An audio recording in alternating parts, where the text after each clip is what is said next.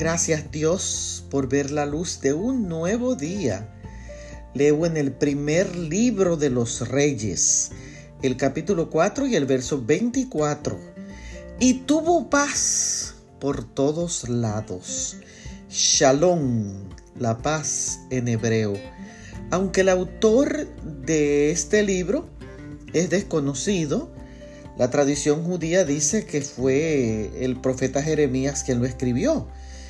Sin embargo, se dice que al menos una parte del libro fue escrita por otra persona.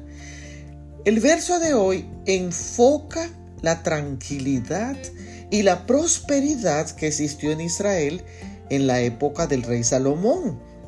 Por eso dice, y tuvo paz por todos lados.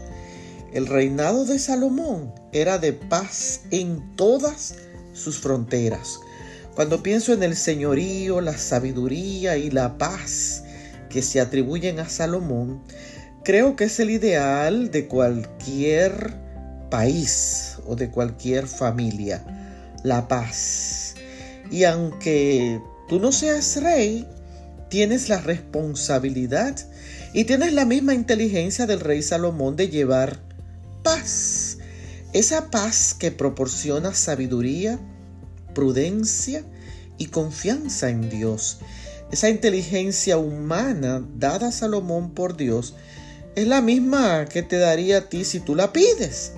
El propósito de Dios es que reflejemos paz, vivamos en paz y llevemos paz doquiera estemos.